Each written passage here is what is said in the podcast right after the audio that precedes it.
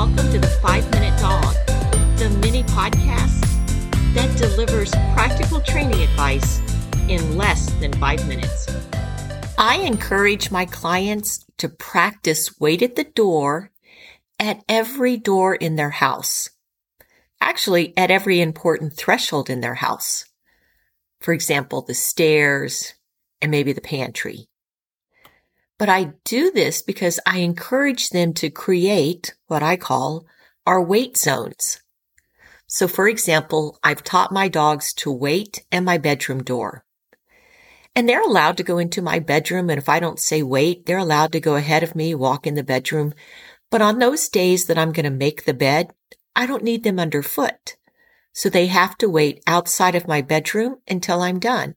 But since we have practiced wait at the bedroom door so much, now when I grab the sheets and pillowcases and I start heading to my bedroom and my dogs figure out where I'm going and they start to run ahead of me, I can cue wait and they will stop right there at the door, even if I'm 10 foot behind them. And that's what I call a wait zone, where I can ask my dog to wait as they're approaching a certain location and they know that they should stop and not go forward.